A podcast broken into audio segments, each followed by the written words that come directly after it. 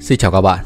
Ở những phần trước, chúng tôi đã nhắc đến các mảnh linh hồn, sự phân chia và hợp nhất chúng trong cùng một thân thể vật lý. Vậy có bao giờ bạn thắc mắc rằng khi cấy ghép tạng nó có ảnh hưởng đến các rung động hay không? Hay khi một người nhận máu từ một người khác, nó có thể ảnh hưởng đến sự đồng nhất tư tưởng của một hay cả hai người hay không? Trong phần 17 này, chúng tôi cũng sẽ đề cập đến ảnh hưởng từ công nghệ nhân bản vô tính mà có lẽ đã không còn xa lạ với các bạn. Mời mọi người cùng theo dõi.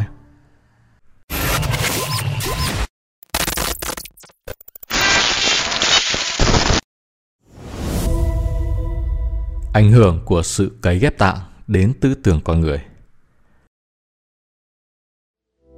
Chúng tôi có thể nói rằng điều này thường làm hại đến sự đồng nhất của các bạn. Hầu hết sự làm hại này có thể được khắc phục thông qua các biện pháp điều trị khác nhau. Tuy nhiên, trong một số trường hợp thì nó có thể phát sinh một loạt những tác hại đến sự đồng nhất của dạng người vượn. Chúng tôi thấy có quá nhiều các trường hợp cụ thể liên quan đến điều này và khó có thể là một sự trình bày chung liên quan đến những sự cấy ghép tạng. Vậy nên chúng tôi sẽ nói một cách đơn giản thế này. Mỗi một cơ quan nội tạng mang một rung động cụ thể. Nếu cơ quan nội tạng đó đã ở với thân thể ban đầu trong một thời gian dài, có thể là từ tuổi thơ ấu đến khi trưởng thành – thì cơ quan nội tạng đó đảm nhiệm những rung động của linh hồn cư trú trong thể xác đó. Khi cơ quan nội tạng này được ghép vào một thân thể khác, một phần bản chất của linh hồn nguyên thủy đó cũng được ghép vào, trừ khi có những biện pháp điều trị được sử dụng để vô hiệu hóa hiệu ứng đó. Ví dụ, nếu các bạn nhận quả thận của một người chị hay người anh, một số những tư tưởng của người này sẽ được đồng nhất vào trong tư tưởng của chính bạn như kết quả của sự cấy ghép điều đó có thể dẫn đến những khó khăn nhất định nếu điều này được tiến hành mà không có sự hiểu biết đầy đủ. Ảnh hưởng của sự truyền máu lên linh hồn con người. Sự truyền máu là một ví dụ rõ nét hơn về việc làm sao năng lượng và bản chất của một linh hồn có thể chuyển một phần vào thân thể được chiếm giữ bởi một linh hồn khác các bạn phải nhận thấy là sự truyền máu thường liên quan đến một lượng nhỏ máu trong thân thể con người. Nếu thân thể con người đã mất toàn bộ lượng máu của nó, thì khả năng sống sót của thân thể vật lý đó đến lúc nhận được máu mới là rất ít. Vậy nên trong hầu hết các trường hợp, một sự truyền máu chỉ liên quan đến khoảng từ 10 đến 50% toàn bộ lượng máu của người được nhận.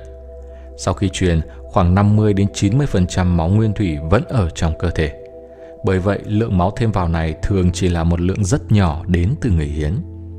Linh hồn, tất nhiên, không cư trú trong máu, nhưng nó cũng có một mối liên hệ trực tiếp với thân thể, nên chỉ một lượng nhỏ của bản chất linh hồn được truyền trong máu. Vì vậy hầu hết năng lượng linh hồn sẽ ở cùng với thân thể hiến máu và chỉ một tỷ lệ nhỏ của bản chất linh hồn đó được chuyển vào máu để truyền vào thân thể của linh hồn đang nhận. Nhân bản vô tính và sự phóng chiếu hình ảnh giao thoa laser. Nhân bản vô tính là một công nghệ khác mà tính vào phương trình DNA loài người, cũng như sự phóng chiếu hình ảnh giao thoa laser. Sự phóng chiếu hình ảnh này liên quan đến việc một linh hồn phóng chiếu một phần của năng lượng và bản chất của nó để tạo ra một hình dạng hay một hình ảnh của bản chất đó thông qua một cổng hay một điểm truy cập. Việc này được thực hiện vì mục đích thu thập thông tin hay kết nối với những linh hồn khác ở một khoảng cách xa. Nhân bản vô tính là một công nghệ tương tự, trong đó một thân thể vật lý có thể được tái tạo, một tỷ lệ nào đấy của bản chất linh hồn có thể được truyền vào thân thể được nhân bản.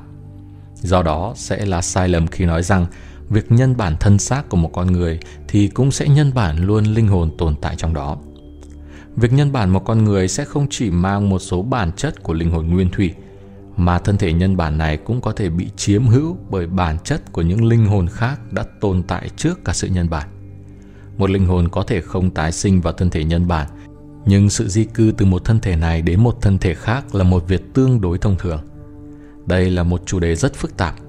Tuy nhiên đây có thể là một chủ đề tiến bộ và đòi hỏi nhiều thời gian hơn để có thể khám phá về điều này một cách đầy đủ. Những người nhập xác và những sự chuyển đổi linh hồn. Có rất nhiều những thông tin sai lệch liên quan đến hiện tượng này. Thậm chí còn có rất nhiều người nghĩ rằng mình là những người nhập xác đang trải nghiệm một sự rối loạn tâm thần phân liệt. Nhưng những người này thực sự khá hiếm, hiếm như những đấng lâm phạm. Họ sẽ rơi vào ba nhóm, những sự chuyển đổi linh hồn tình nguyện, những sự chuyển đổi linh hồn không tình nguyện và những sự chuyển đổi linh hồn một phần. Đối với sự chuyển đổi linh hồn tình nguyện thì đây là những người nhập sắc chân thực. Tại một thời điểm nào đó trong sự tái sinh trên trái đất, linh hồn này sẽ đi vào một sự thỏa thuận với một linh hồn khác, được coi là người đang trợ giúp trái đất từ các thế giới tinh thần để đi đến quyết định trao đổi vị trí. Tức là linh hồn trong các thế giới tinh thần sẽ hạ xuống vào trong thân thể của linh hồn đã tái sinh trên trái đất và linh hồn đã tái sinh sẽ rời bỏ thân thể vật lý để đi vào các thế giới tinh thần. Linh hồn khi đi vào dạng vật lý đang tồn tại thì ngay lập tức đảm nhiệm lịch sử tích lũy, cũng như lịch sử chung của loài người đã được giao kết trong dạng vật lý đó. Mọi thứ trở nên hơi tế nhị khi đụng đến bản ngã và nhân tính của dạng con người đang tồn tại này. Nếu linh hồn rời đi đã có một trải nghiệm khá tươi sáng trên trái đất, họ có thể đã giữ bản ngã trong sự kiểm soát, chỉ sử dụng để giúp hòa nhập vào số đông loài người mà không gây ra xung đột quá đáng nào. Trong trường hợp đó, linh hồn đi vào sẽ đảm đương nhiều đặc điểm của bản ngã với một số sự sửa đổi không tránh được.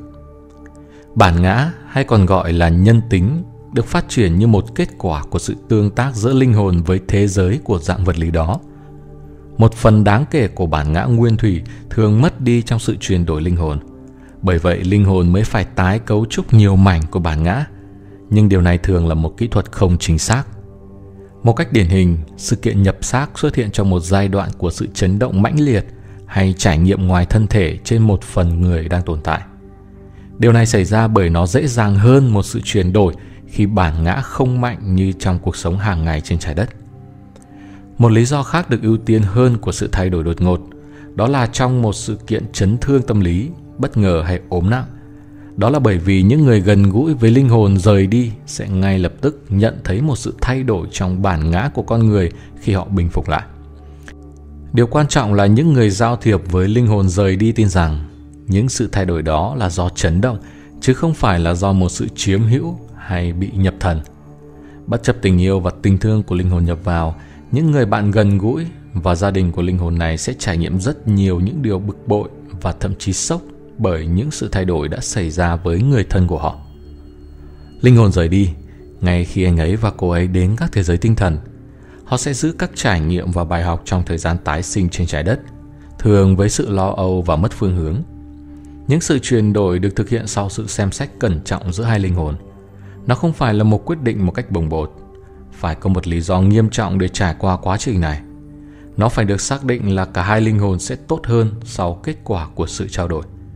Lý do chính của trải nghiệm nhập xác xảy ra là bởi vì những linh hồn nhập vào và rời đi đồng ý rằng sự trao đổi sẽ làm cho sự tiến bộ của các linh hồn trên trái đất trở nên tốt hơn, cũng như trao cho cả hai linh hồn một trải nghiệm lớn hơn về sự sáng tạo của Thượng Đế. Vậy đối với sự chuyển đổi linh hồn không tình nguyện thì sao? Nó có vì một kết quả tốt nhất sau chuyển đổi hay không? Khi một linh hồn từ các thế giới cao hơn đi vào thân thể của một linh hồn khác để có trải nghiệm tại trái đất – Linh hồn được chỉ định ban đầu trong thân thể con người trên trái đất phải đi sang một bên ở một mức độ nào đó để cho phép linh hồn ở thế giới cao này đi vào ở chung và tìm chỗ đứng của mình. Trong quá trình thôi miên hoàn toàn, điều này được thực hiện trong một thời gian tạm thời, nhiều nhất là khoảng vài giờ.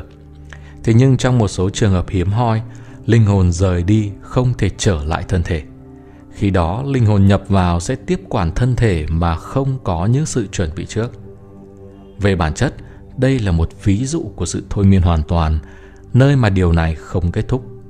Thay cho một vài giờ trong thân thể, linh hồn nhập vào sẽ sử dụng phần còn lại của cuộc đời thân thể đó. Từ một quan điểm tối cao, các bạn có thể nói là hai linh hồn đã có một thỏa thuận linh hồn không tỉnh táo để có trải nghiệm này. Nhưng cũng có thể là sự chuẩn bị này bắt đầu tiến hành như một lỗi không cố ý. Tất nhiên, một số người thôi miên có thể lập kế hoạch chủ động cho vấn đề này. Nhưng nếu vậy thì điều này không phải là không tình nguyện nữa. Nói chung, nếu đó là một sự chuyển đổi không chú ý, thì trải nghiệm sẽ đem lại chấn động lớn cho linh hồn rời đi. Linh hồn đó sẽ thường cảm thấy như mình không hoàn thành được các bài học trên trái đất như dự định ban đầu trước khi tái sinh. Trong một số trường hợp, linh hồn rời đi có thể phân thành nhiều mảnh và tự nó gắn vào những người nào đấy như những trạng thái astral hay các con ma. Những sự chuyển đổi linh hồn không tình nguyện thường gây chấn động cho bạn bè cũng như các thành viên gia đình. Bất thình lình và không có cảnh báo, đó là khi người thân của họ đã trở thành một người khác và trong cách nhìn nhận nào đó thì điều này là sự thật. Những sự chuyển đổi linh hồn không tình nguyện là hiếm hoi, nhưng bởi vì chúng có xuất hiện nên chúng tôi đã kể đến chúng trong cuộc thảo luận này về trường hợp những người nhập xác. Một người nhập xác không tình nguyện thường trợ giúp con người tiến vào sự thăng lên. Ngay khi những chấn động đã được giải quyết, linh hồn nhập vào thường có đủ sự hiểu biết để đưa ra một số tầm mức của sự trợ giúp trong việc thức tỉnh loài người. Cuối cùng là sự chuyển đổi linh hồn một phần. Một sự chuyển đổi linh hồn này xuất hiện khi một hay nhiều khía cạnh của cái tôi của một linh hồn tráo đổi vị trí với một hay nhiều các khía cạnh của một cái tôi khác. Dạng thông thường nhất của sự chuyển đổi linh hồn một phần xuất hiện trong trạng thái Astral. Khi đó tầm mức Astral của cái tôi được tiếp quản bởi tầm mức Astral của một linh hồn khác. Điều hiếm hoi này phục vụ cho linh hồn trong cuộc hành trình dài. Nhưng sự thực, nó có thể là một bài học có giá trị trên một số tầm mức và những điều bất lợi thường xuất hiện nhiều hơn những điều thuận lợi. Trạng thái astral có thể chỉ xuất hiện khi một tầm mức tương đối cao của tư tưởng bên trong các linh hồn tham gia vào sự thực hành này. Cũng có thể có một sự trao đổi diễn ra trong thể ether. Đây là một sự chuyển đổi tầm mức cao liên quan đến thân thể năng lượng của mỗi linh hồn. Điều này có thể được sắp đặt nếu linh hồn đang tồn tại trong thân thể có một sự đau ốm và có khả năng sẽ chết nếu sự chuyển đổi không được thực hiện. Linh hồn nhập vào sẽ trao đổi các thân thể ether, lấy đi thân thể ether ốm và trao cho linh hồn trái đất một thân thể mới khỏe mạnh. Nếu như linh hồn nhập vào đủ tiến bộ, họ có khả năng sửa chữa thân thể ether đã hư hại và sử dụng nó có hiệu quả để tăng cường các bài học linh hồn của cả hai thực thể khi ở trong thế giới ether.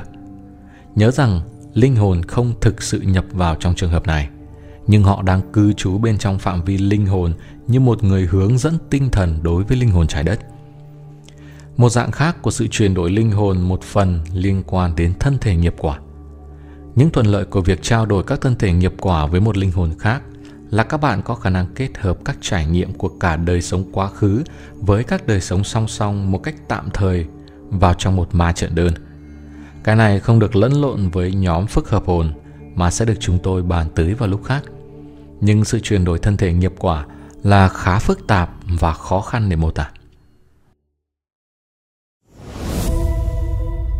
vai trò của những người nhập xác trong những thay đổi của trái đất. Một trong những lý do người nhập xác có số lượng rất ít trên trái đất chính là khuynh hướng của những trải nghiệm này thường gây thêm sự phân mảnh linh hồn. Nhưng linh hồn liên quan phải cân nhắc cẩn thận cơ hội để tăng trải nghiệm với khả năng hợp nhất linh hồn khó khăn hơn.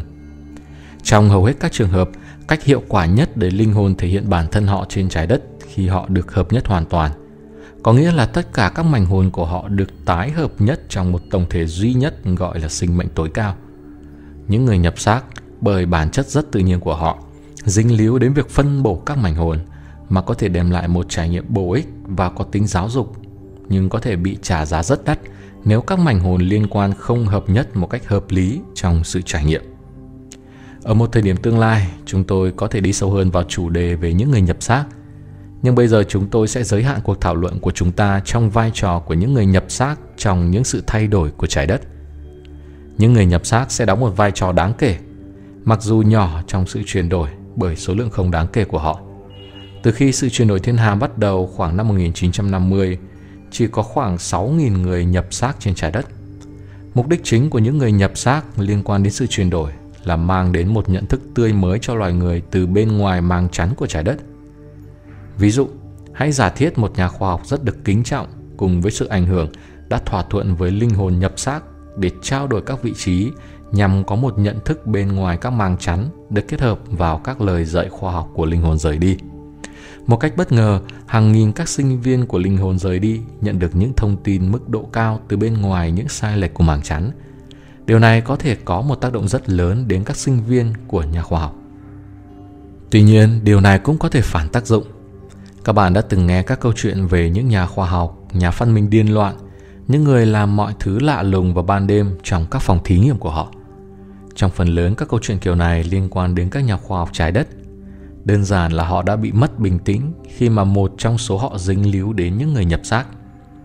Chúng tôi sẽ không đưa ra bất kỳ tên của nhà khoa học nào mà đang là những người nhập xác tại thời điểm này, nhưng chúng tôi có thể dẫn một số tên của những nhà khoa học trong tương lai. Khi các đối tượng thôi miên làm sạch các vấn đề tâm lý và trở nên tốt hơn trong việc hạ thấp các tần số cao của các thực thể mà họ đang làm việc cùng và trở nên chính xác hơn trong các thông điệp của họ, nhu cầu cho những người nhập xác sẽ giảm bớt. Trong một cái nhìn ở tầm mức mở rộng, tất cả các bạn đều là những người nhập xác đã và đang làm các sự chuyển đổi linh hồn trên các tầm mức thân thể trong nhiều đời sống. Chúng tôi cảm thấy thích thú được chia sẻ thời gian này với các bạn. Thế nhưng, tất cả chắc chắn là chưa dừng lại ở đó. Chúng ta đã nhắc quá nhiều đến các sinh mệnh ở các chiều kích khác nhau. Vậy còn các chủng tộc đến từ các hệ thống sao khác thì sao? Chúng ảnh hưởng đến DNA của các bạn như thế nào?